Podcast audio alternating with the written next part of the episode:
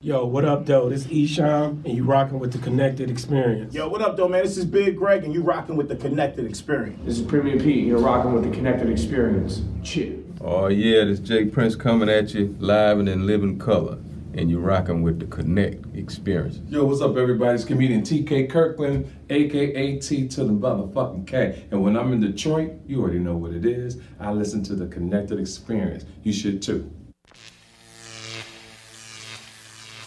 Connected.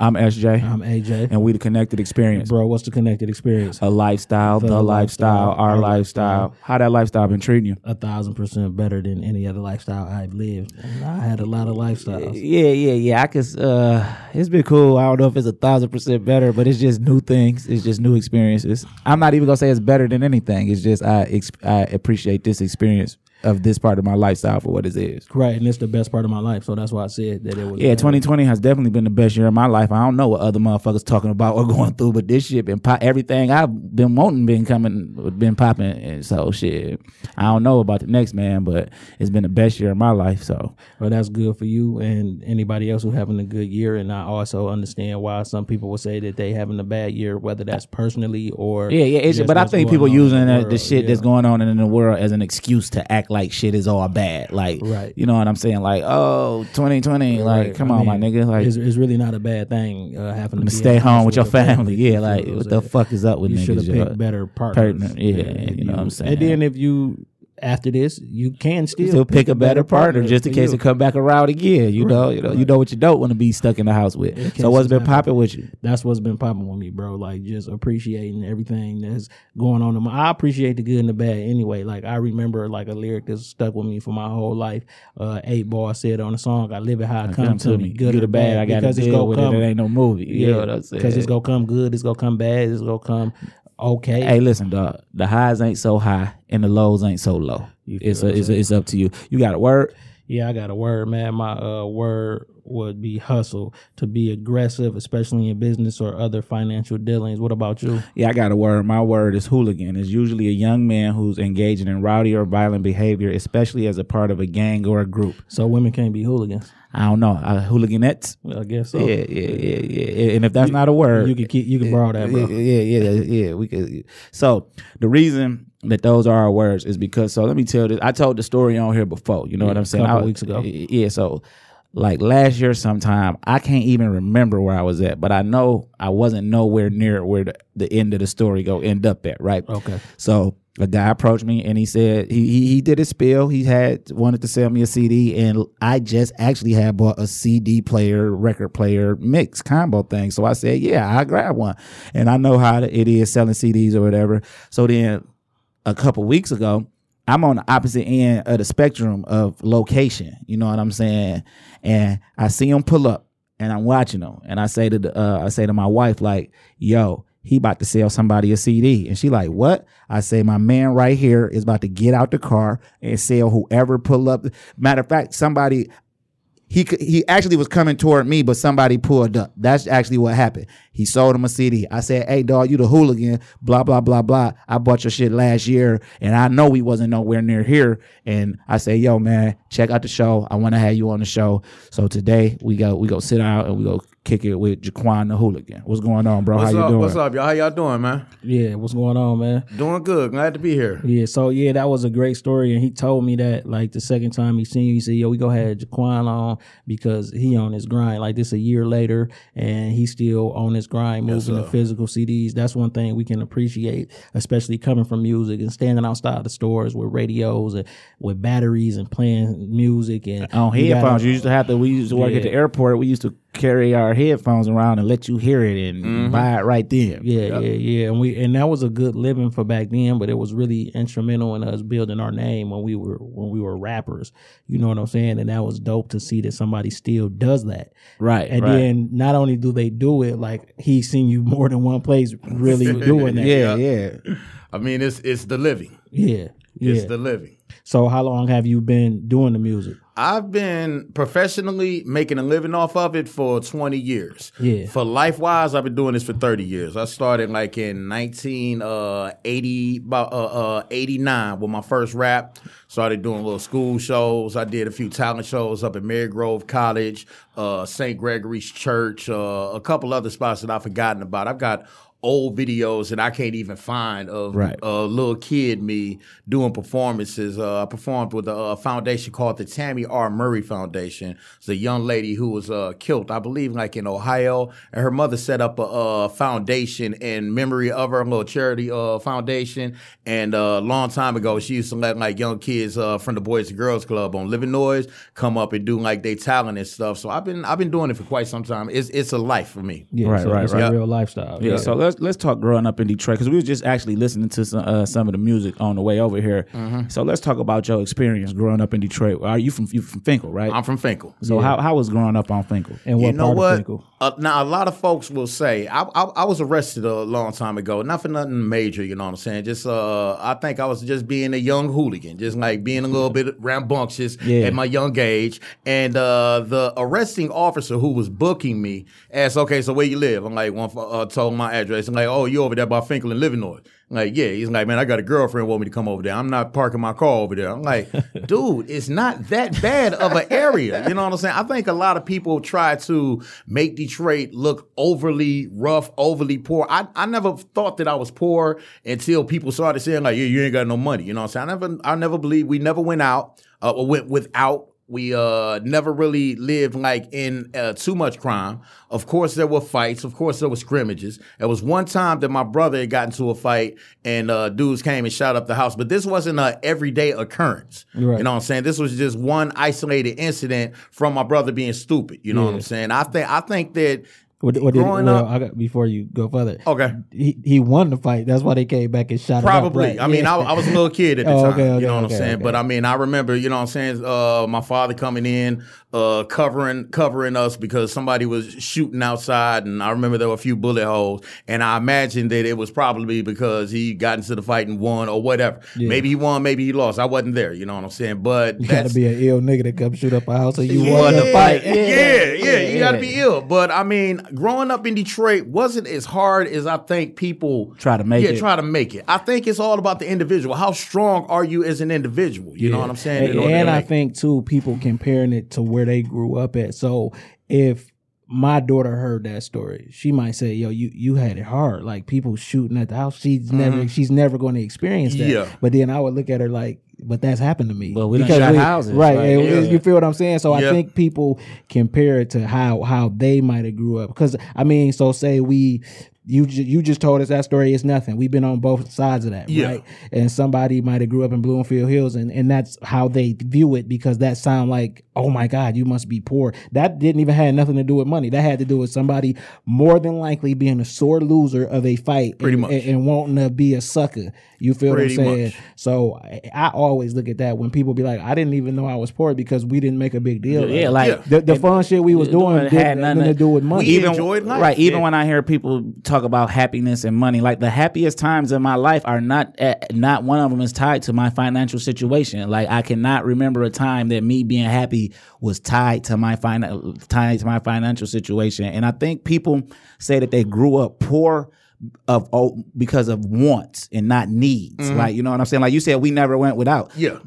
Me wanting a pair of Jordans because you always hear this sucker ass story about I couldn't afford no Jordans and all mm-hmm. that. Like that shit is so lame to me. Like, bro, you know how hard parents got to work to put food on the table, and you.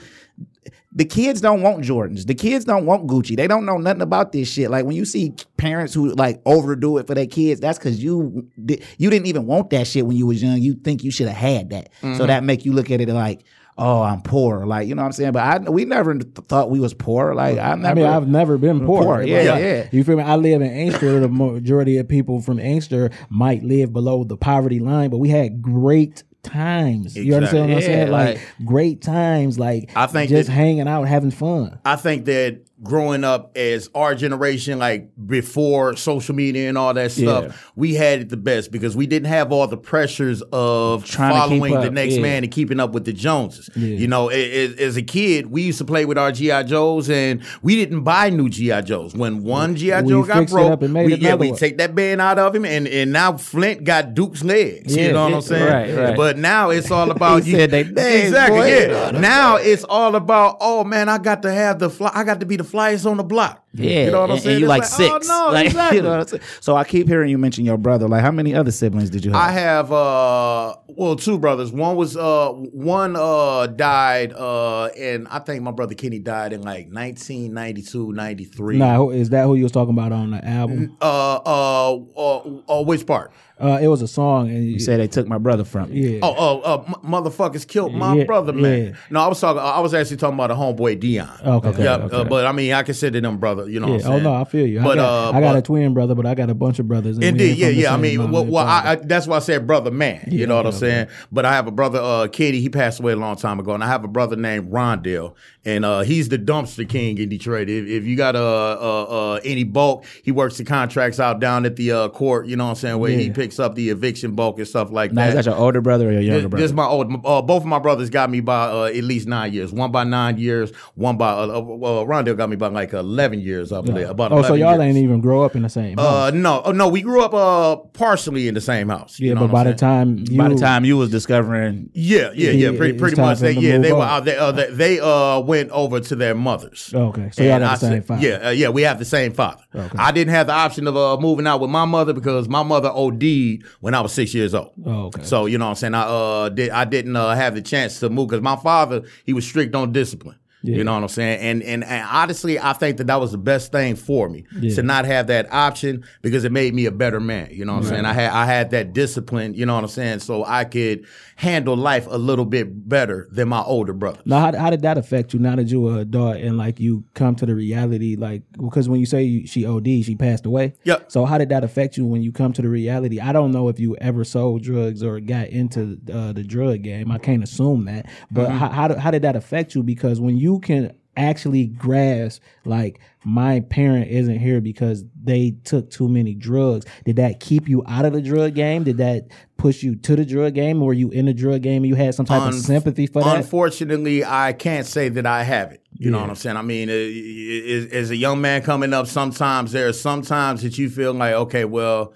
this is an option that I'm going to have to go to get a little bit more income. Right. no, I, and I asked that question too, just to preface that question because I used to sell crack at one point, right? Mm-hmm. So the like the, with me selling crack, like nobody ever fronted me anything. I worked a job, I bought my own crack, and I sold my own crack. But Mm-hmm. the crazy part is, my father put me in my first dope spot because he used to use drugs and shit. Okay. And then I remember, like, I vividly remember, like, one time, dog, I just had a sack, like, so good. Mm-hmm. And it's cause he told me it. But then I seen his reaction, right? And then mm-hmm. I just was like, I ain't selling crack no more. Because the way he I was a adult, I was 19, right? Mm-hmm. But the way he reacted, I said, I can't afford for somebody to go the wrong path in life because I sold their parents some drugs when, when they was a kid and they reacted like that. And this mm-hmm. was the I I I I I'm from Inkster. I never sold crack in Inkster. I sold dope somewhere else. I didn't cop crack from niggas who lived in Inkster, so they wouldn't be in my business. I mm-hmm. had like some of the best dope that was coming out of the city of Detroit at this time. But when I seen my father react like that, because he was I an old crackhead. Right, he's and he's so I'm like he ain't on I'm- drugs no more, He though. ain't on drugs no more. But I'm 19, so I'm like, dog. What about the the five year old who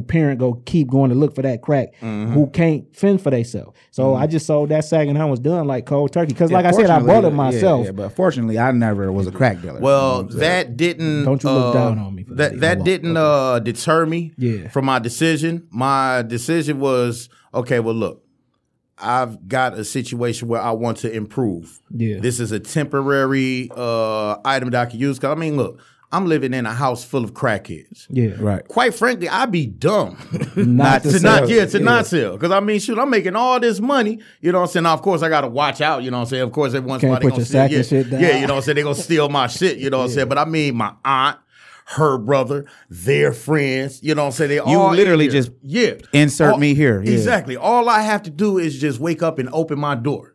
Hey nephew, what's going on? Come on, baby. So Let me you ain't some." selling crack; they just buying it from you. Pretty you. much. Yeah, you ain't like selling it. Like it ain't much. like yeah. Right, that's did- how I was too. Like I didn't stand on the corner or no shit like that. Well, like I he did really do a put spot me up in on the spot. Princeton. Uh, like uh, probably I was like maybe seventeen. Uh, it was a spot on Princeton, and I, I've got to uh, say thank the Lord that I'm here because I almost died at this situation. This is before I started selling. Uh, before I started selling my album, I uh, was working with door-to-door sales companies. Now, the very first time that I went to a, uh, the second time that I went to work for a door-to-door sales company, it's a company called Austin Diversified Products. They're uh, based in Chicago and they travel around the world one week before I started working for this company, I uh, was working with uh, one of the Fenkell OGs. And he put me in a spot on uh, Princeton. And probably about a couple of days after that, we get into a beef with uh, this girl who we were trying to flirt with. She calls the cops on us and gets the spot rated. So we run out the back. I take the dope and I throw it in the alley. Now, me and the big man, we looking all through the alley for this dope. And we couldn't find it. So they start suspecting that I stole that dope. So probably the next day, I got the job at Austin Diversified Products, and they took me to my first sales location, Lansing, before taking me to uh, North Carolina to start doing the sales. I came back home like probably a few months later and found out that his big man had killed him over that situation. Yeah. You know what I'm saying? So, and that was when I was like, thank Yeah, because I mean, we call it the dope game, but it's really not a game. It's way yeah, it is not a game. Yeah, it's because definitely it- not a game. It's eh, well for 22 years, probably the the drug cocaine was the pipeline of everything from the criminal justice system down to if a nigga from in the projects. I almost shot my You feel what cousin at my grandmother's house. Yeah. You know what I'm saying? For going in the set. Yeah. You know what I'm saying? And Yeah. I'm not proud of it, you know what I'm saying? I, I rarely even tell, you know what I'm saying, these Right, stories. right. I don't Well, we rap about it exclusive. Yeah, Yeah, all- you know what I'm saying? yeah, Yeah, yeah. So y'all, y'all getting the exclusive here. But it's, you know what I'm saying, it's, it's something that I definitely feel shame about, you know what I'm right, saying? and that, that's it why was I asked greed. that question because, like I said, looking back, it's Mm-hmm. like, damn, like, like the, you gonna have an impact on your community one or two ways. You Yeah. feel what I'm saying? And your impact on your community, the the bad way. So if you sell drugs and everybody look up to you, uh, now you got every young man in this neighborhood wanting to be like you. You're going Mm-hmm. to destroy that neighborhood, or you could say, hey, we not go destroy this neighborhood because these neighborhoods mean something more than this was the crack in this house, and then we end up with a situation like we got in every major city now. These houses and these neighborhoods that we disrespected so much is worth so much to white people, and now we we we left out. We gonna be left out because Yep. you didn't keep the taxes up on a house that was that you didn't owe no money on because you rather sell out you rather boom it and make it a dope spot and Indeed. then you go go buy a house in a white neighborhood and never not miss a tax payment is is ass backwards and they keep getting us with the banana in the tailpipe and only paying attention to what's going on is how we uh, stop that. So, uh, through your journey, when would you say that you actually discovered rap? Though you say you've been rapping for thirty years or whatever, and I get that, I understand that because before you even let anybody know you rap, you done rapped a thousand verses of your own in the shower and all Yep. of that. But when did you discover rap? Like, what song made you know, like, yo, this is it? uh Run DMC. I'm the king of rock. There is none higher. Sucker MCs and call me sire to burn my kingdom. You must use fire. I won't stop rocking till Obviously, I as shit. retire. Yeah, my said- brothers, Yeah, yeah. Kenny and Rondell, Yeah. they put me on to that. You know what I'm saying? We be in the room, you know what I'm saying? Acting They like Run listening. DMC. Was you Jay? Who was Jay? Who was- who was Now- who? Now, we wasn't acting like uh, it, you know what I'm saying? 'Cause I mean, but we be listening. Yeah. And So we how be you- listening pretty hard. So how you feel like that they just found out who killed Jam Master Jay and shit? Like, I mean, this was weeks ago that they found that out, but how you feel about that? You Like, know what? Honestly, I don't know how to feel about that. I mean, there's there's nothing that can help the man now. He's passed. He's gone. Right. That, I didn't laugh at that, but be what I, I, I what what actually just dawned on me is even that was supposed to be drug related. We're talking mm-hmm. about a musical icon Mm-hmm. Uh-huh. who made you want to rap. He's the DJ who Yep. made you want to rap. It's and his style, the whole style. Right. Is it like and the dress and all possibly that? he was possibly murdered because of drugs. Yeah. Like, I mean, I feel like you do what you want to do. You Mm-hmm. feel what I'm saying? And you know what come with that. Everybody know what come with that. Yep. But damn, bro, like a, a, a musical icon taken out the game, possibly drug related. Yep. That shit sound crazy to me. Yeah, it- I, I, it I is an understand it unfortunate though, situation. but I, I, it just sounds so crazy. To It me. is an You feel what I'm unfortunate situation. Uh, uh, honestly, if if if I could lean towards a feeling, I would my feeling would be this.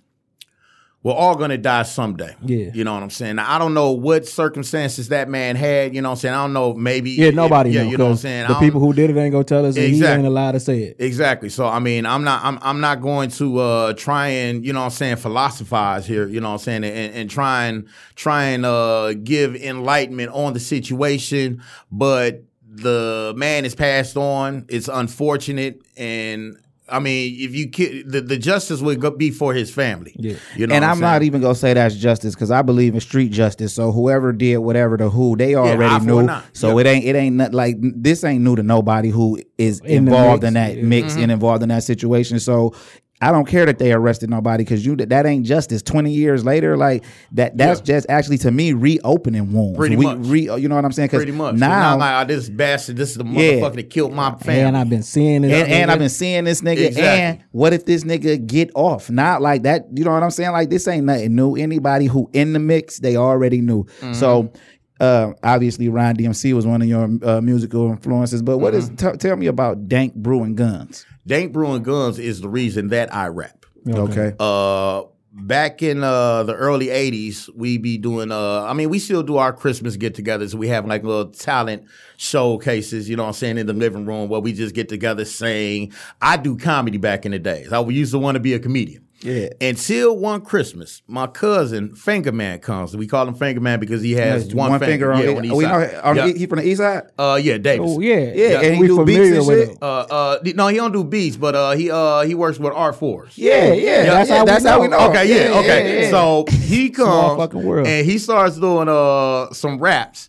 And later on, we get to listening to some tapes that him and our other cousin Greg had made, and uh, their friend uh, Bobby, whose name is Riddler.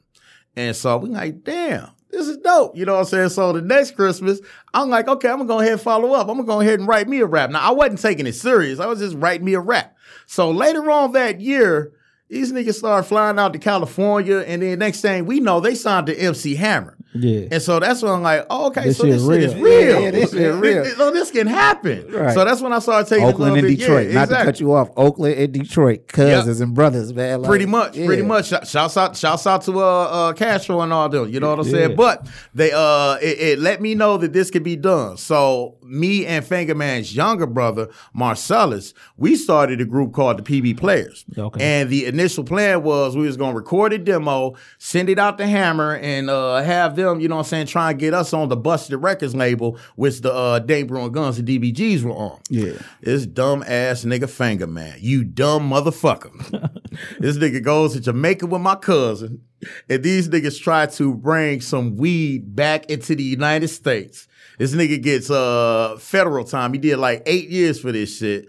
Uh, so the group is broken up pretty much. Uh, Riddler, he's uh shelf with Def Jam. Def Jam Records signed him. They shelved him, you know what I'm saying? And Greg, he just uh, uh sniper, he just stopped pretty much doing music altogether after this. I mean, So- because them two hard blows. Your one man go to jail. Yeah, yeah, yeah. Then somebody gets signed to Def Jam of all labels. and Yeah, yeah, shelved. gets shelved. You Yeah. feel what I'm saying? So that, but uh, but you know, I'm kind of glad that it happened that way because I built a serious independence off that. Shortly after that, uh, I started uh, recording my own uh, solo demo tapes, Yeah. sending them out to record companies, and uh, they send them back unsolicited. And so I'm like, one day I'm like, hmm, I could really use a bag of weed and some Black and Milds or something. What can I sell here? I, here go some tapes. Went to the gas station on Fenkell and Illinois, and I was surprised. I really wasn't expecting them tapes to sell that well, but because I have sales experience with those Door-to-door companies, yeah, doing that door to door, I knew how to finesse it. You know what I'm saying? So shit, I put me a So little it, it, it, like hearing the story make perfect sense to me. If you're the first thing about sales is fear. Once you get over the fear of tr- Yes. approaching somebody, because it's the law of average. You go here, yes, one time. Every ten people you go here, yes, like, and you already had this knowledge of sales. Indeed. Right. So let's talk about MBG Records and Back Porch Productions. Is that Okay. is that who you was making the demos with? Uh, I uh uh I made probably like four songs off of the demo with uh, MBG Records uh, and Back Porch Productions. Uh, another one of the songs that I made off the demo was just uh, like probably two other songs that I made was just some songs that I spent money at Mo Masters on Wildermakers. It's pretty much right around the corner from me. Right. Yeah. So, but but who ran uh, MBG Records and Back Porch Productions? Because somebody was behind that, right? Okay, like, that was a uh, big thing. Back Porch Productions was the studio and the uh, product uh, the dudes who pretty much made the beats and recorded the songs. It was uh, my man's Maw Dog and uh, noteworthy enough, one of the four tops, Roquel Payton. yeah. Uh, back in these days, Rokel wasn't as let's say eg- uh, uh, extravagant as he is now. this was a straight hood nigga. You know what I'm saying? He, he was he was unk back in the Yeah, days. you know what I'm saying? I, I'm really proud of him because he Roki really stepped it up. You know what I'm saying? When he stepped into his father's footsteps to become a member of the uh, uh of the uh, new Four Tops. But back in the days, this nigga was a shyster. this nigga was that nigga that was like, well, well you know, fellas, uh, uh, I'm lost to eight dad. We're gonna have to re-record this session over, or well, you know, fellas, it's gonna take about two hours uh, at thirty dollars an hour. Two hours. Uh, one of the like yeah. one of the people who the sto- like the industry stories you hear. Like I always say that Stevie J is the prime example of what a, a young girl's mother would tell her the industry was about. Okay. you feel A what I'm saying? percent. Like, he make- he, he- him and- embodies that image of what your guns make you want to shy, make you want to have your daughters and shit shy away from the industry. Uh-huh. And what's the other homie named Rich? That's Richie really Dollars, yeah. He he- just yeah. straight suckers. Now I'm not saying Stevie J is a sucker. Like you just do shit that you wouldn't want nobody to do to your daughter. that- and that- and- that's like industry like stories. Like you know they try to get you in the studio, and if you look good and you a woman, they go try to have sex with you. They don't care how old you are. It is. So my Or- man is that like that put me in that mind Indeed. frame. Like, yeah, So we know we this- could get the money out of is these the, kids. This is the fire that forges us, though. You know what I'm saying? So now we getting we ain't got no money to be spending on studio like that. Yeah. So now we began thinking like, okay, so what that nigga got over there? He got that computer. He got that keyboard. Okay, let's hustle up. Let's go sell some tapes, sell some CDs or whatever, sell some candy bars because I was selling candy bars for a while. Let's go get the money to get. Uh, uh, we started out with a, a karaoke machine. Yeah. From the karaoke machine, we went to a mini disc player and what was it, a CD burner uh, connected to a mixer. That was like our first digital experience. Yeah. From there, we went to a computer, started working with a cakewalk. Yeah. You know what I'm saying? From there, we started like beginning to hook up beats, but our beats wasn't as good as uh well my beats wasn't as good as uh Roki and Mardog. So I just started jacking beats off SoundCloud. You know what I'm saying? And uh uh, Back Porch Productions was the uh, recording facility. MBG Records was pretty much like the sales branch and the uh uh I guess I'll say military branch, you know what I'm saying? Because it was the click, you know what I'm saying? The enforcement, you know what I'm saying? Like if I had to go do a show or something, these were the dudes that were with me. But these niggas are fucking idiots. You know what I'm saying? These niggas stay in jail until recently, you know what I'm saying? I think I've calmed them down a bit, you know what I'm saying? But these niggas, we we have we we halfway across the country in Waterloo, Iowa. Niggas is selling pills and weed while I'm selling CDs. You know what I'm saying? We went to Waterloo, Iowa. The very first day that I went to Waterloo, Iowa, based off of them, you know what I'm saying? Because they already had the city on lock from the weed and the pills. Based off their plugs and their connects. The very first day we were in Waterloo, Iowa, I'm inside of the radio station, interviewing with the radio station, inside of the couple of the nightclubs being played, you know what I'm saying, in the nightclubs. You know what I'm saying? We saw Waterloo, Iowa apart. I never made more money on in one day selling CDs, with the exception of Bowling Green, Kentucky, than I have when I went to Waterloo, Iowa. You know what I'm saying? So it's a pretty good market to tap. We connected with a couple of the artists out there. We connected with uh, uh Roxy. Uh, we connected with uh Beezy the Real. And uh, we just, you know what I'm saying, made it click. What's the- but what's the these racial niggas makeup was selling weed though. You said what? I said, what's the racial, what the racial makeup of the time? You ready to be blown it's called away? it's, it's called Waterloo, you, Iowa. you ready to be blown yeah. away? Yeah, That motherfucker is mini Chicago. yeah, You got GDs and you got uh Vice Lords yeah. in Waterloo, Iowa. That's crazy. You know what I'm saying? I believe it though, because niggas got to migrate. You Indeed, what I'm saying? Iowa, uh, uh, Waterloo, and Des Moines, and Iowa. That's that's Chicago and Detroit. Yeah. Don't let these folks fool you. Think ain't no ain't no black folks in Iowa. Black Hawk County is, is, is brothers. niggas, Yeah, yeah. You know well, you know, saying? my partner went to uh, college out there. Shit, he was the he- one of the biggest niggas in Iowa football history. Okay. You feel what I'm saying? So I, I, I Yeah, we know. Yeah. I could imagine, Okay. especially with Chicago Go- being yeah. right there. Now it's kind of like you got uh, Waterloo on this side, and then you got uh, uh, Cedar Point, not Cedar, uh, Cedar Rapids. No, No, no, no, no, no, not. Cedar. Cedar Rapids is down the road. You know what I'm saying? It, it's uh like it's like Detroit, Monroe. Okay. You know what I'm saying? But like their uh, Detroit, let's say Sterling Heights would be, I think it's Cedar Rapids, something Cedar. You know what I'm saying? White as can be. You know what I'm saying? But as soon as you cross that, whatever their eight mile road is, Yeah. into Waterloo. Shit, welcome to Niggerville. yeah, yeah, yeah. So 1998. Let's talk about the Hooligan Project in the summer of '98. That was a big time in your life. So, Yeah. how, how did 1998 change your life? 1998 uh that's when i started uh going for the gusto. Started decide uh, i decided to i want to make money doing this because i love doing this. I'm tired of working at the car washes. I'm tired of washing folks dishes. I don't want to sell crack you know what i'm saying? And i love music i think i'm good at this Right. not only as far as making music i think i got a good ability to sell the music Right. so we started out with uh karaoke machine tapes and candy bars, pretty much. You know what I'm saying? Started selling the tapes at the corner of Fenkell and Livernois, at the uh, gas station, and also at the uh, cell phone shop. They kick me out the cell phone shop every once in a while, but I still manage to sneak up in there. I see a nigga. Hey, you, anybody who know me that owns a store and knows what I do, they know if I see somebody that look like they listen to hip hop, I'm walking up in that bad boy and I'm going to holler at you. So uh, I started selling the tapes in there. From there, I started working my way like down Livernois. And then from the Livernois area, I started expanding to the east side and stuff like that. So that 1998 was the year that I began to establish myself as an independent recording artist. The uh, shopping of the demos didn't work so well, and so I never really had like a optimistic appraisal of being signed with any record company since then. You know what I'm saying? I'm like, okay, well, maybe they just don't want niggas from Detroit. Maybe they don't. Maybe they think I'm probably too independent for But the them or whatever. the, the, the reality of actually that back in the day mailing in a demo is is really like luck of the draw.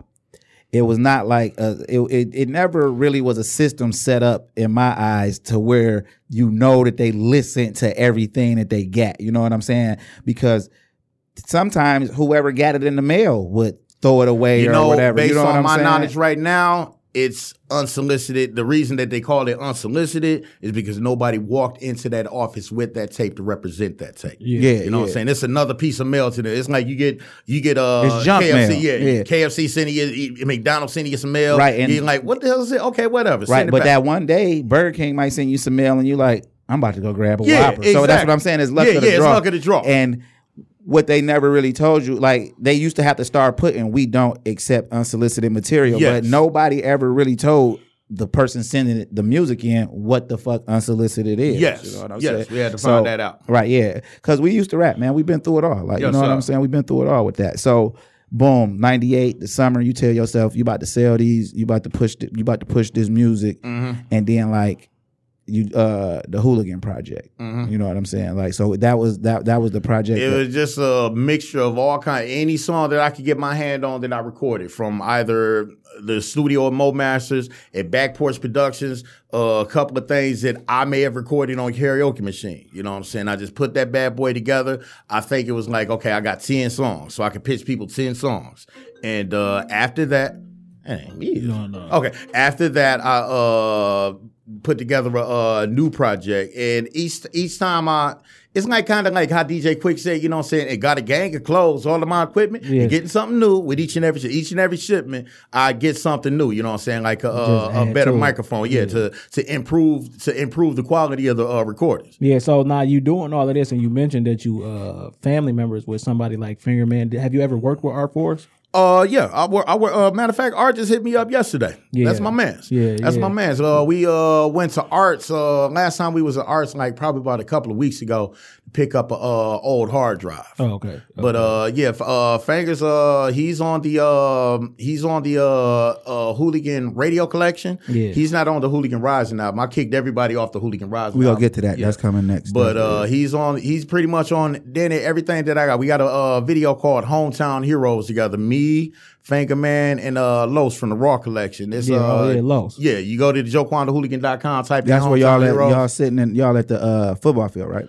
Uh, What I- what is the no the no that, uh, next year. That's uh next year. Okay, the one where we at the uh, McKenzie track. Yeah, yeah. the hometown heroes is an old video. I think we did this probably like in 2000 maybe 8 2007 something like that Okay. Yep. Yeah. So being somebody who is so used to uh, being a spokesperson for yourself when you're selling this music, do you had like you had to put it on streaming platforms? How did you feel about that? Because I just, just to preference that also, I am anti-streaming. I'm for streaming, and I'm I'm I'm 65 percent against it, and then the rest I'm for it. So so it's available worldwide. But when you used to selling somebody something, and you now you know the value, I can sell five of these for ten dollars and have fifty bucks for the day. But then when you throw it on a streaming platform, they make up all of these this this, this these bullshit antics that we really didn't have nothing to do with and tell you how much now they telling you They telling it's you your only value. worth Yeah. if you put it on this platform, it's only worth a fourth of a penny. Like, mm-hmm. Yeah. What my nigga? I felt like well this shit ain't worth it yeah. You know what I'm saying? Like, okay, well, in order to shut these niggas up to be talking shit, yeah, man, you should put it on streaming platform. And you know what? When I'm selling CDs out on the streets and I hear somebody say, you need to put it on streaming platforms, that immediately is a red flag to me that you don't know shit about making money from music. Right, if right. your if your immediate go to argument is you need to put it on streaming I'm gonna lace you up. I'm gonna lace you up with something though. Uh, I don't know if you know, but I ain't gonna say it on air. But I'm gonna uh, I'm gonna send you a website and stuff, and I'm gonna lace you up with something where okay, if you want it on streaming platforms, boom, there you go. Like, Okay. you know what I'm saying? I'm gonna I'm gonna lace you up with that. Okay, 'cause, but yeah. but the thing Such a is, good guy you are. uh, when I last looked at my uh, CD, but now the stream is kind of going up this year, and thank God for that because that means that the world is, you know, what I'm saying, Paying yeah, paying attention. But the money ain't going up. Oh, you know no. what I'm saying? I Come can make man. more money from 100 streams hollering at one person selling a copy of the CD. Yeah, you got to think too, man. At one time, like one time, like we made uh, we made like four hundred dollars off of streams, right? Mm-hmm. But I was like, damn, that mean this many people had to listen to it. Yeah. So it's like when you get paid, it's kind of like a slap in the face because I Mm-hmm. go through different streaming services for different reasons, and I like to see the breakdown because I release like my partner, he in jail, shit, he. He got 22 20 years ago, you know what I'm saying? Mm-hmm. 17 years ago. So he rapped. So I took all this shit, you feel what I'm saying? Put his shit together, So he put it could out. hear it. So he Uh-huh. could hear it. He he I put it together. How you want me? Oh, you know what I'm saying? He rapped the intro, uh, uh, uh, some shit on our shit before I made that the intro. So I Mm-hmm. put his shit out, put it in the jail. So all the money you make, we make off of this.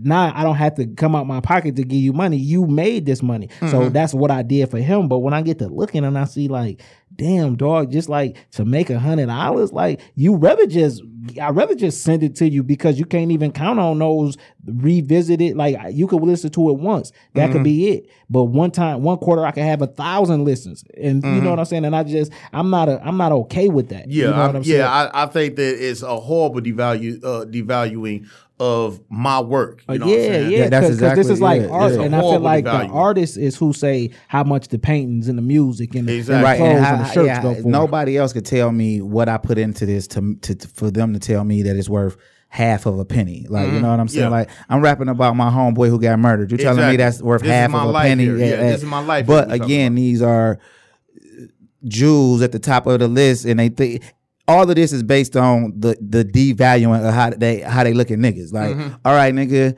you go take this penny because we told you to. Mm-hmm. But but you a real one. You like, nah, dog, I'm still gonna get out here and sell my shit. Yeah. You know what I'm saying? So like, because I mean, look, that's their company. Yeah, yeah, and- and it- that's it- what they do. and that's just a new But form that's of not going distribution. to stop yeah. what I do. You know what I'm saying? I'm still going to maintain my stuff. And the thing is, a lot of artists are falling victim to this mentality that we have to get on streaming platforms. Right. And the thing is, it's making the fans lazy. You know what I'm saying? Hell. you when you when you when you're going out selling CDs, folks be like, "Oh well, what is what, what's your social media? Where you streaming?" And I never let them get away with that. I'm always on the head. No, you ain't, I- I'm, I'm not going to tell you you're not going to be a lazy fan, but I mean, I'm going to encourage you, you know what I'm saying? I'm trying to get that $5 out your ass. So I'm going to try and be as polite as I can about it, you know what I'm saying? But I'm going to let you know, like, look, they are raping artists on that. Now, if you really want to get behind the movement, you're gonna give Buy me five dollars for this CD. You know what I'm saying? right. Or you can you can go you can give me a dollar for this CD.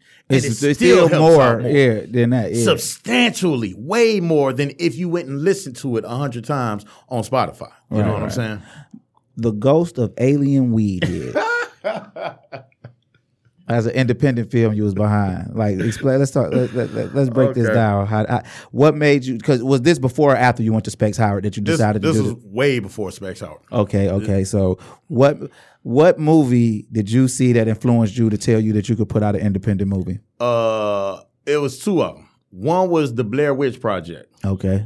Uh that uh because if you watch the movie you'll see like there were two different shoots to the ghost of alien weed head one was kind of like blair witch style where it's like we holding the camera and it's like oh it's all kind of crazy shit going on. And the second one was this old stupid movie called the uh uh alien warrior uh uh what was that movie? The alien warrior? It was an alien warrior and it was about an alien who comes to earth and he's uh defending justice but it's just super corny Yeah. you know what i'm saying so i'm like okay if i could make a super cheap super corny super funny movie It could possibly yeah, blow. yeah it could possibly you know you know honestly i wasn't concerned with the blow you know what the motivation was behind that I got tired of them old motherfuckers talking about, well, young man, I don't listen to rap music. I'm like, oh yeah, I got something I can sell your old ass, you bastard. So I put that movie together, and we put that movie together like in two weeks. No script, nothing. We just go out, shoot some stuff. You know what I'm saying? I shot like the first set based off Blair Witch,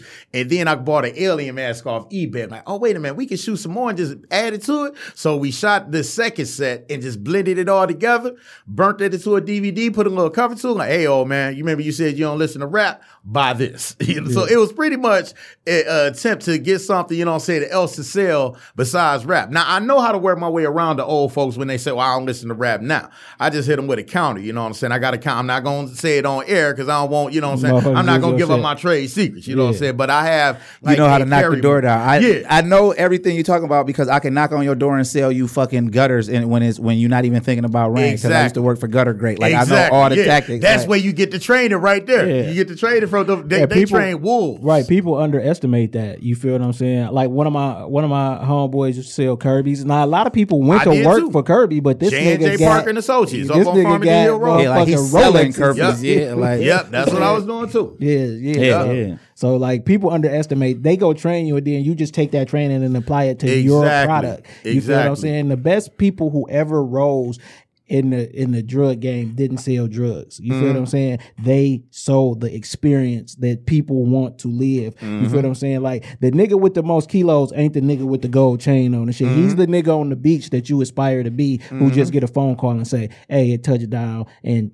20 states." Oh, cool. You feel what I'm saying? And people aspire to be that. That's why they the best at what they do. The nigga who talk the loudest, he not gonna sell more dope than you because you go get busted. You feel what I'm saying? Before you even get a chance to rise to this level or to this plateau, you will get you will get stopped at two ounces when a nigga who you don't even know moving dope got four keys and he walking past you every day. Now that's just drug analogy. I don't sell drugs. I'm anti selling illegal drugs to Indeed. people in my Yeah, neighborhood. yeah. So you can come from another neighborhood and get it though. You feel what I'm saying? So after you put that movie out, like like what was the reception? Yeah, yeah. I'm about to say, how did people receive that? That became a hood cult classic. Yeah. Right, right, right. Ten Is it on ago- YouTube? Uh, you know what? I took it down off YouTube. For the reason I took it down is because back then I was jacking a lot of beats. Yeah. You know what I'm saying? And so I don't own the uh I don't own the rights to a lot of the beats that are on there. You know what I'm saying? And so like back in 2014, I started getting real into the ownership aspect of the rights of the music as opposed to like how I did it pre, you know what I'm saying, just jack everybody beat and put it out. Because I discovered that when you own the rights to it and you register it with BMI, you know what I'm saying, once you start performing it and once you start like getting radio play off of it, you get a nice little, you know what I'm saying, chunk of what, what's due to you. Yeah. You know what I'm saying? So I took it, it, it- it's on YouTube, but it's private because it's exclusively on my website. Yeah. You go to joquandahooligan.com, you can find the whole movie right there. You okay, what I'm gonna check that Yep. out. I'm gonna check that out. Um, Specs Howard.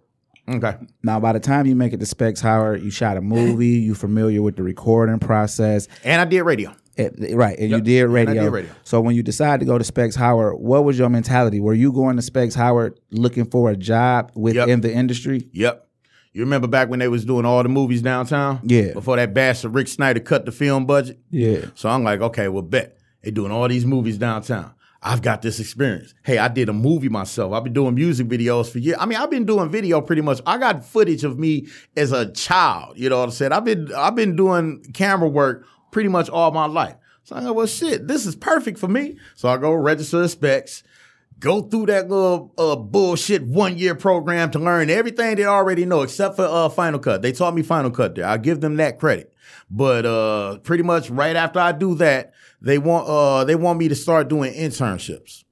Now, mind you, I just gave ten, I just gave a whole year of my life to this program. And I paid for it. Not working, yeah. Not working. I'm I'm a full-time student, you know what I'm saying? So instead of hustling, I've got to study. You know what I'm saying? I got to put the burden on my family pretty much to take care of me now in the hopes that I'll be able to take care of them after I get out. These niggas want me to do internships at radio stations way out, you know what I'm saying? And I'm like, uh, I can't do no internship, man. Y'all got to pay me something. So that didn't work out on the radio tip. And then when I was applying for the video tip, I didn't get, I only got one job. It was working with this lady that does a TV show called the B Wick and Mac Show. She paid me fifty dollars an episode to edit her uh, episodes for uh, two episodes. So it was pretty much uh, out of ten thousand dollars, I got one hundred dollars based off specs out. Right. You know what I'm saying? That uh, the film companies pretty much all moved out. Packed up and yeah, left, packed up and left after uh, Rick Snyder had cut the uh, film budget. So it's like, well, damn. Well, at least I got the experience. Now, the one good thing that came out of that, the only good thing that came out of Specs Out, I met the legendary Shell Laws, Okay. boss. Yeah. That's the only thing. She don't like. I don't think she like me telling this story, but I'ma tell it. Home of the exclusive. Oh, but exclusive. She was very humble. The orientation day, I'm like, nigga, I'm the shit. Nigga, I already got movies, nigga. You know me, nigga. You bought my CD, nigga. Yeah, yeah. I'm, I'm all in the orientation, like, yeah, nigga, I'm the shit. I got videos out. I do movies. I got so many albums out, blase split. So when it comes time for Shell Laws, and I had no idea who she was at this time. I, I didn't know Boss is Shell Laws at this time. She comes up, introduced, hi, my name's Shell. Well, my history isn't extensive as his. I think she was showing off on me. You know what I'm saying? That slick, humble shit. Well, my experience isn't as extensive as his, but I did radio down in Texas and blase split. So a week later, I'm looking up everybody on Facebook and I'm looking up Shell Laws. And I'm like, Shell Laws ain't on Facebook. Boss ain't got no Facebook. She don't do social media like that. So I'm like, well, maybe she's on MySpace or something. You know what I'm saying? So didn't see. So I Google Lichelle Laws, and Boss comes up, and I'm like, uh, I'm reading Boss, born in 1960. I'm like, no, this ain't her. This girl young as hell. You know, Shell, Boss looks young for her Right, age. definitely. You know what I'm saying? So I'm like, hell no, this ain't this girl. So then I started looking at her. You know what I'm saying? Like a week later, I'm like, wait a minute, that is her. So I'm sitting next to her in class one day. I'm like, hey, are you? And she goes, I'm like, Ooh, I just got geek like nigga. We sit next to boss, nigga. I'm about to tell everybody like nigga. You know who the fuck is in this classroom with us? You know what I'm saying? But she's like, nope, nope. Don't do She- it, yeah, yeah. you know what I'm saying. She ain't, she ain't want that. You know what I'm saying? So you know that's that's 'Cause why I don't think the she truth like of that, it. it But that's might the be- best yeah. thing out of specs right there. You know what I'm You saying? should have started singing "Don't Ring Me Alarm." yeah. but the truth of that is she might not look at that part of her life as a big deal because it was just her being young. Like, you know what I'm saying? Mm-hmm. Like, you just never know how, like, Because look, She coulda used you, that She to- is not that gangster. She is a sweet. She fed us. You know what I'm saying? She's fed me and my family. You know well, what I'm gangsters saying? feed people too. No, no, no. no, I- but I boss, mean, you not- saying with the image Yeah, that people yeah, would yeah, have. Yeah, yeah, that's what I'm that saying. image. Because now that what we know about the music industry, they probably turned her. Like, you never know how somebody feel about the, Probably. the the the, uh, the perception somebody else have based on that. You know, she had on straight jackets and shit. Yeah, like, you know yeah, yeah, yeah. Like, They they, they painted her as a total psycho. She is the sweetest fucking person in the world. You know and, what I'm saying? and they try to write her out of Def Jam. Yeah, they, history. they definitely. Yeah, she definitely try was the to- first woman signed to Def Jam. Yeah. And they tried to tell you it was Foxy Brown or some bullshit. Yeah, it so, was Boss. But yeah, that's why uh, it's like fuck Def Jam because shit like that, like you know what I'm saying, like Mm-hmm. that, that think administration at Def That- Jam. yeah, and, and I think they take for granted that people don't know like Like, what that's history to us. She from here, like to Yeah. know just like This your is home- cousin. this is hometown like hero. just like your cousin getting signed and getting shelf. Like a lot of people wouldn't know that, but that would turn a real nigga off. Like I can't can't fuck with no major label. Like they'll slow you down. Like now Mm-hmm. He can't even be on your project. Pretty Y'all, much. y'all cousins. He can't even Pretty be on your project. You you know what I'm saying? That's Yep. just sucker. That's industry sucker shit, yeah, that I that's just industry- ain't Yeah, with. that's Yep. Jewish shit, man. That's that's that's that business model. You know what I'm saying? Yep. And we can't be censored, so we can say what we want. You know what I'm saying? Indeed. So September 6, 2020. Tell us what you got. I've got the Hooligan Rising album coming out. Now, Hooligan Rising is pretty much the 20 year anniversary of the Hooligan 2000 album. Okay. The first, I guess I'll say, semi professional album that I came out with where I wasn't on the karaoke machine, where the first digital with a nice CD cover was an album that I came out called Hooligan 2000. It was like late 2000.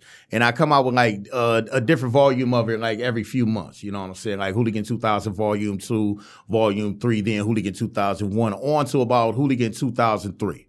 So what I did was I took the the best songs out of the Hooligan 2000 series and I pretty much re-recorded them and I put them in the project called Hooligan Rising. And I guess it's like the new beginning. You know what I'm saying? I'm going to reestablish my history because I never really put it down the way that I feel I should have put it down. Right. You know what I'm saying? With those old projects. I jack beats and stuff, you know what I'm saying? It never really was mine. You know what I'm saying? This shit right here is mine. Yeah. And like I said, when I told you I kicked everybody off of it because niggas was bullshitting, you know what I'm saying? Nigg- uh, uh, niggas wasn't serious, you know what I'm saying, about getting involved with this recording pro- uh, process with me. So the only feature that I have on this album is my brother AG the Rider C. Austin. You know what I'm saying? I was supposed to have uh Finger Man for the DBGs on here. I was supposed to have the homeboy Shamar W on here. I was hoping to get uh the homeboy uh Kastro from the Outlawz on here, but it just wasn't moving, you know what I'm saying, at the speed that I needed to move. Is you know Kastro saying? Mutu? Who's No, Mutu? Kastro. It, Kastro is the one who got to like he about to be an engineer. Like Kastro is the one who like really quit rap for real. Like that. Pretty yeah. much. Yeah, he the Pretty one you never talk to already. He, I heard he about to be like an engineer. He go to uh he in school and all of that. Like you know what? We got a song with Kastro. If you go on YouTube, you type in uh, I Got the Bass, Joquan the Hooligan, Swifty McVay from D12, and Kastro from the Outlawz, you'll find it on YouTube. It's a pretty dope song. And you know what? Fuck it. I'm going to say it. Kastro about to come back. Okay. Okay. This, Over this there is exclusive. You this, hit us with this is them inside. Yeah, we we right here, right here on the Connected Experience. We gonna give you this insider. Yeah.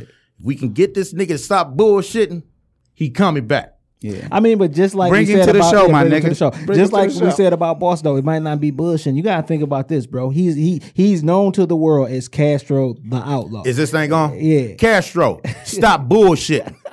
He's bullshitting. okay. Get off your shoulder. Stop bullshitting. It- this this this is in, this, this is from the inside. Right, That right. nigga's bullshitting. We we trying to get him back though. you know what I'm saying? I mean, we look, we, we fuck with Kastro. That that that is we at NBG we consider Kastro a part of the fucking NBG. You know what I'm saying? That man is, is a part of the Sovereign Kings movement. Yeah. You know what I'm saying? But he feels a certain sort of way. He- he's like.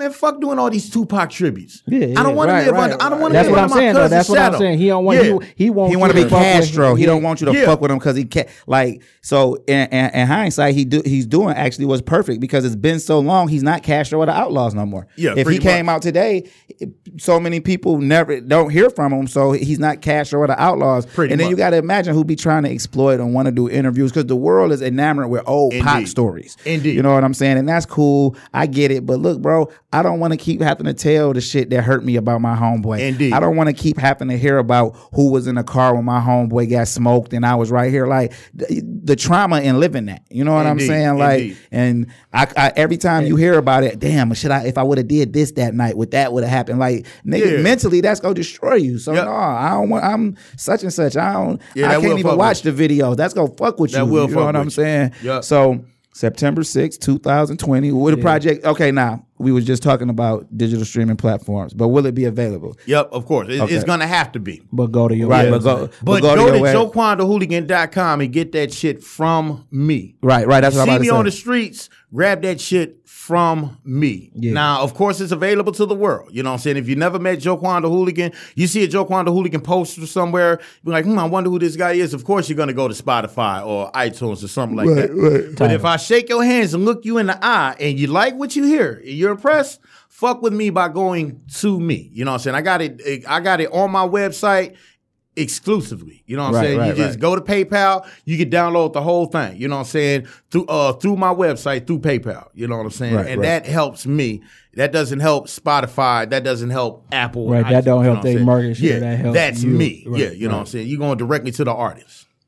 So man, we appreciate you coming, man. We appreciate Brothers, you for I your time. appreciate y'all, No man. doubt, no we doubt. appreciate your grind because that's what got you here. You know what I mean? Yes, sir. And Yes, we I literally been watching you for a whole year, bro. That's like, what's like up. straight up. Like it's not a joke. up, it's not a man. joke. I've been what's watching. I've been I've been having my eye on you for a whole year. That's but before we what's get up. up out of here, man, I just want y'all to know that the show is sponsored by uh, Dave Yu, Urban Fantasy uh, Award winner author S. L. Jackson, and the book Animal Instinct: The Urban Jungle. You Yeah. can go to onesljackson.com to order the award winning Animal Jun- Animal Instinct: The Urban Jungle, Yeah. which is an urban fantasy. The book is an urban fantasy, which means it's it's it's it's make believe. It's a fairy tale with real aspects of life. You know what I'm saying? But Yeah. I won some. I won an award for, it, and what you know, we about to turn it. We turning it. We in the process of turning it into an animated series. You know what I'm saying? yeah, so. yeah, big big shit. So I would say that you should read the book first, uh, So you can understand So you can understand. I got watching? paperback. I got ebooks. You know what I'm saying? Get at me. We about to do the exclusive merch when the merch drop. When the merch drop, I'm looking to stop working my nine to five. Yeah, when the, the, the, the That's- merch. that's- yeah, the that's- merch. You know that's my goal is to stop working my nine to five when the merch drop, you know what I'm saying? sir. Because there's so yeah, yeah, the, packages the, mer- yeah, the package is gonna be crazy. But we looking at a, uh, a early 21, a 2021 release date for the ser- uh, for the animated series. Yeah. But what but what's crazy is uh, a black author wrote the book. Yeah, A black animator, the black I got black animators, Animators, yeah, and it's coming out on a black uh, Yeah, you got my streaming man from uh, platform. Montreal or something, right? no, no, I got uh, HB Comics is doing it. you Okay, know what That's, okay, that's, okay. that's homegrown. That's yeah. homegrown. Okay, you know that's what what's I'm up. saying. But it's all black, bro. Like if if a black streaming service don't, I'm saying it every time I say this. If a black streaming service don't Pass pick it up, this. I'm shutting them all down. I'm clowning the shit out of all of. them. I'm a clown yo. So I'm a clown motherfucker so hard. People. That's how people gonna know about y'all and not to fuck with y'all. You feel what I'm saying? 'Cause you can't talk that black But you can't talk that about black shit shit. and not and not re- you know what I'm It saying? did, it did. And matter of fact, the, the lady narrating it, I don't know if she black or white, but her last name black. That's real talk. I don't know if she black or white, but her last name black. So AJ, how you doing, man? Yeah, so if y'all want to get at me on the Instagram and the Twitter is TCE Pod at TCE Pod. What about you? If they want to get with me, man, they got to go to onesljackson.com. Everywhere, everywhere else is on there, but you can read the shit that I got going on in the press. The Source magazine done talked about me. The Publishers Weekly done talked about me. Yeah. SwagHer magazine, uh, I got an interview coming out with them. Like I'm rookie of the year, bro. Yeah. I'm rookie of the year with this shit. You know what I'm saying? yeah. Because I am the only person to ever write an award-winning debut novel and then turn that award-winning debut novel into, Into an an animated animated series. Mm. Only one in history. So I made my own table. Now I could put give niggas seats there. You know what I'm saying? Yeah, yeah, yeah. And again, man, what's your website so people can get you? JoquanDaHooligan.com. You can uh find Spell, spell it out. That ain't, that ain't an easy spell for niggas. you you can find all yeah, you can find all my video blogs, all my music, all my downloads at JoquanDaHooligan.com. You make sure you That's put this up there too, though, because we gonna send you D A H O O L I G A N Yeah, dot com. yeah, so say it again though, because I was talking. Because I want to make sure this go on there too, though. You feel me? J O Q U A N D A H O O L I G A N dot com. Okay, Joe man. Quando Hooligan. Again, man, we appreciate you, Yeah, bro. definitely I appreciate, appreciate the hell out of y'all, Yeah, man. no doubt. I'm SJ. I'm AJ. I want for my brother what, I want for myself.